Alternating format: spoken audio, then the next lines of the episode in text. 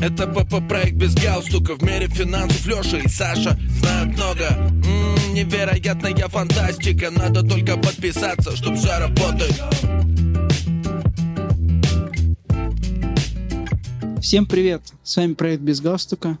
В эфире Леша и Саша. Сегодня решили снова поднять тему предпринимательства. Но мы часто видим в блогах, подкастах, э, по телевидению именно популярных, э, известных, успешных предпринимателей.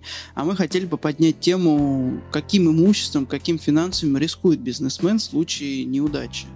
Я думаю, всем известно, что предприниматель это тот человек, который работает на себя, и в случае успеха он, конечно же, полностью может покрывать свои потребности и сильно выигрывать, чем сотрудник на найме.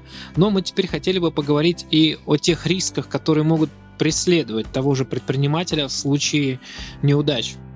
Давай начнем с того, что есть э, разные виды предпринимательства, да, разные его виды регистрации, ведения бизнеса. Начнем с индивидуального предпринимательства. А Это давай так, давай вначале скажем, какие, в принципе, формы есть, самые популярные, а потом уже поговорим с тобой о зависимости от формы, чем кто рискует.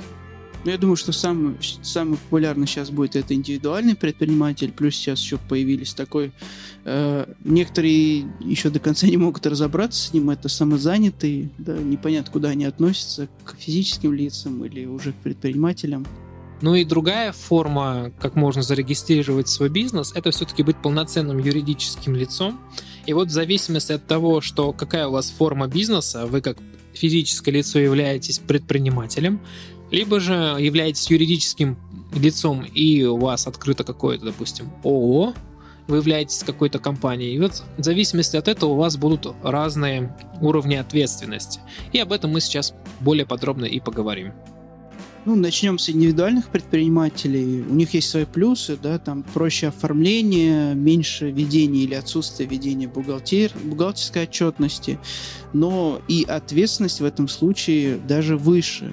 Если бизнес прогорит, то, соответственно, э, предприниматель может лишиться не только своего имущества как предприниматель, но и личного имущества, э, например, машины, квартиры или кота с собакой когда все-таки индивидуальный предприниматель превращается из чудо-бизнесмена какого-то успешного бизнесмена уже в бизнесмена-должника, то сначала по решению суда приставы спишут все деньги с его счетов. Также будут арестованы счета не только, которые относятся к индивидуальному предпринимателю, но еще его и личные счета, открытые в банках. Это могут быть, кстати, даже и банковские вклады, либо счета-копилки различного рода. Также в группу риска попадают счета и вклады как в рублях, так и в иностранной валюте. И, но валюту, кстати, заберут только если рублевая сумма на этих счетах не погасит всю задолженность совсем все не заберут. Здесь есть несколько поблажек.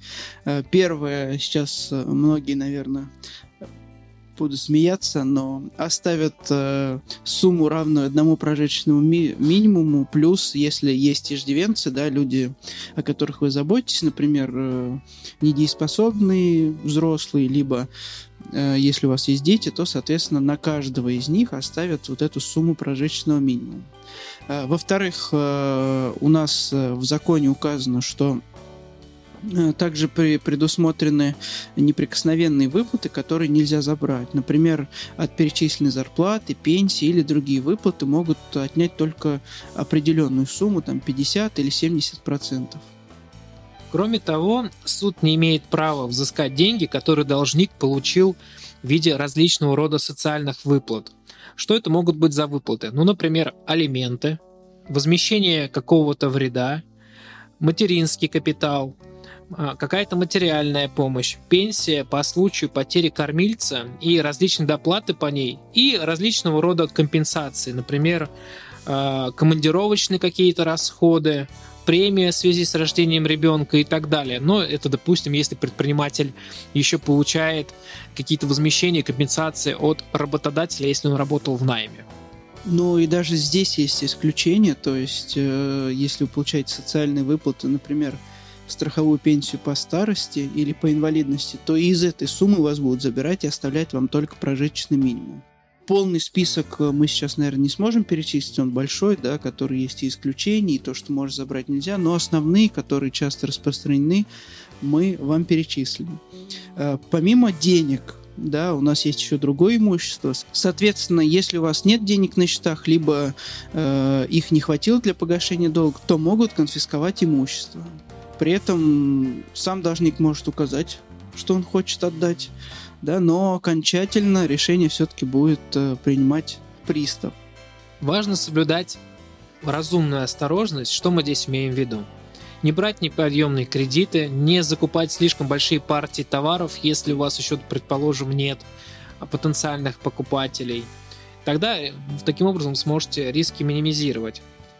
Если вы с головой будете относиться к различного рода заемным денежным средствам, у вас не получится задолжать большие крупные суммы денежных средств, ну, по тем же самым кредитам. Поэтому, если вы свой бизнес только начинаете, то точно не стоит сразу лезть в большие кредиты.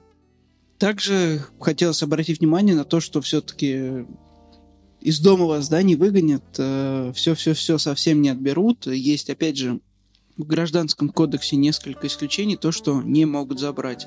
Ну, давай вкратце я перечислю. Это единственное жилье, для вас и ваших членов э, семьи. Это земельный участок, на который стоит единственное жилье, то есть если у вас, например, частный дом. Э, предметы домашней обстановки, личные вещи, ботинки с вас никто не снимет с последним пальто. Э, имущество, которое используется для профессиональной деятельности, оно должно быть э, стоимостью не больше 100 минимальных размеров оплаты труда. Домашний скот все-таки не заберут.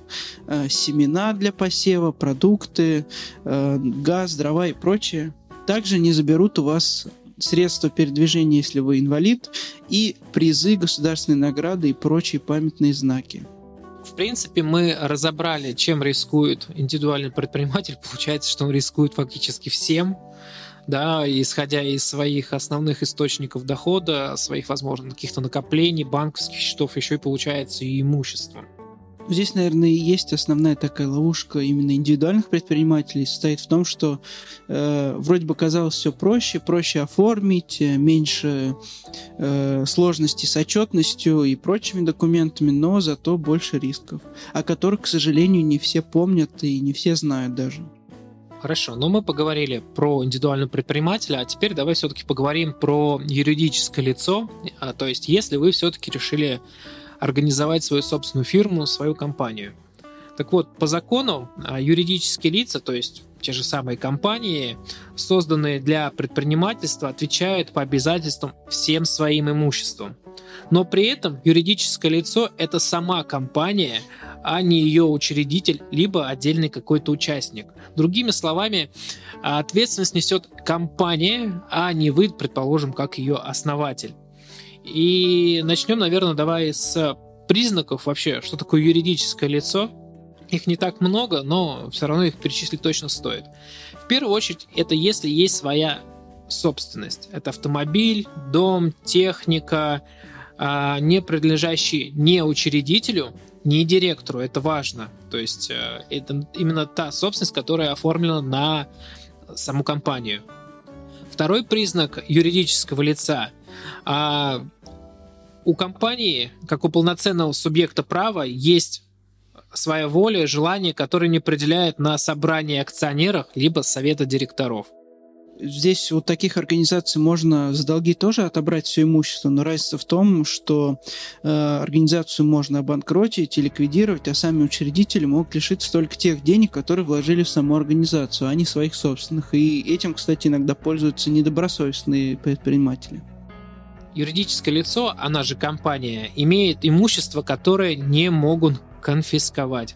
Список определяется федеральным законом, а, кстати, так, например, не могут взыскать неделимый фонд сельскохозяйственного кооператива. Сюда относятся, возможно, там крупнорогатый скот, корм, транспорт и при этом транспорт, кроме легкового, то есть имеется в виду грузовой транспорт. Ну, стоит опять же помнить, э, если вы вдруг э, захотите специально это сделать, то это не получится. То есть э, долги такие списать об откроить предприятие можно только если они появились не по вине учредителя, да, то есть не специально. И если вы закупили, например, товар, не смогли его продать, потерпев убытки и остались в долгах, если рискнули, потеряли деньги юридического лица, но не потеряли, но не потеряете то, что было у вас. Также не стоит забывать о том, что помимо денежных и имущественных есть еще другие риски, например, репутация.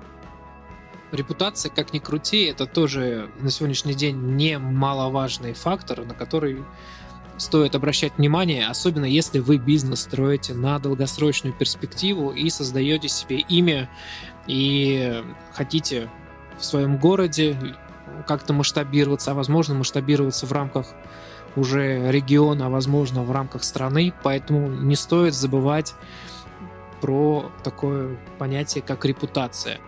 Поэтому неисполнение своих обязательств, э, там, низкое качество товара и прочее может э, в последующем сказаться э, помимо вашей да, там, основной деятельности или предпринимательства в целом на отношении к вам людей.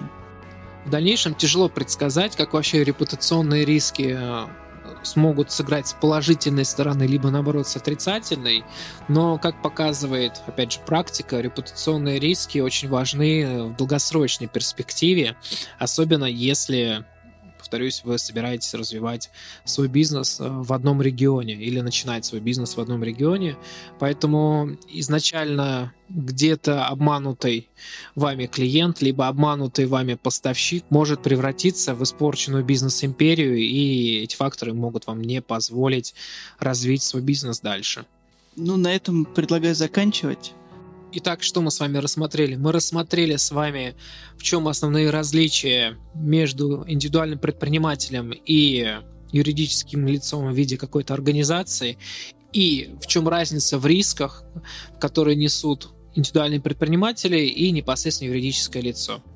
Но к любому делу, не только предпринимательству, ко всем нужно подходить подготовленным, учитывая все риски, все но, да, все за и против. Поэтому э, риски тоже нужно знать. Надеемся, наш выпуск был для вас полезным. А с вами были проект без галстука, Леша и Саша. Всем, Всем пока. Это ПП проект без галстука В мире финансов Леша и Саша знают много М-м, Невероятная фантастика. Надо только подписаться, чтоб все работает. Еще раз. М-м, Это ПП проект без галстука В мире финансов Леша и Саша знают много. М-м, Невероятная фантастика. Надо только подписаться, чтоб все работает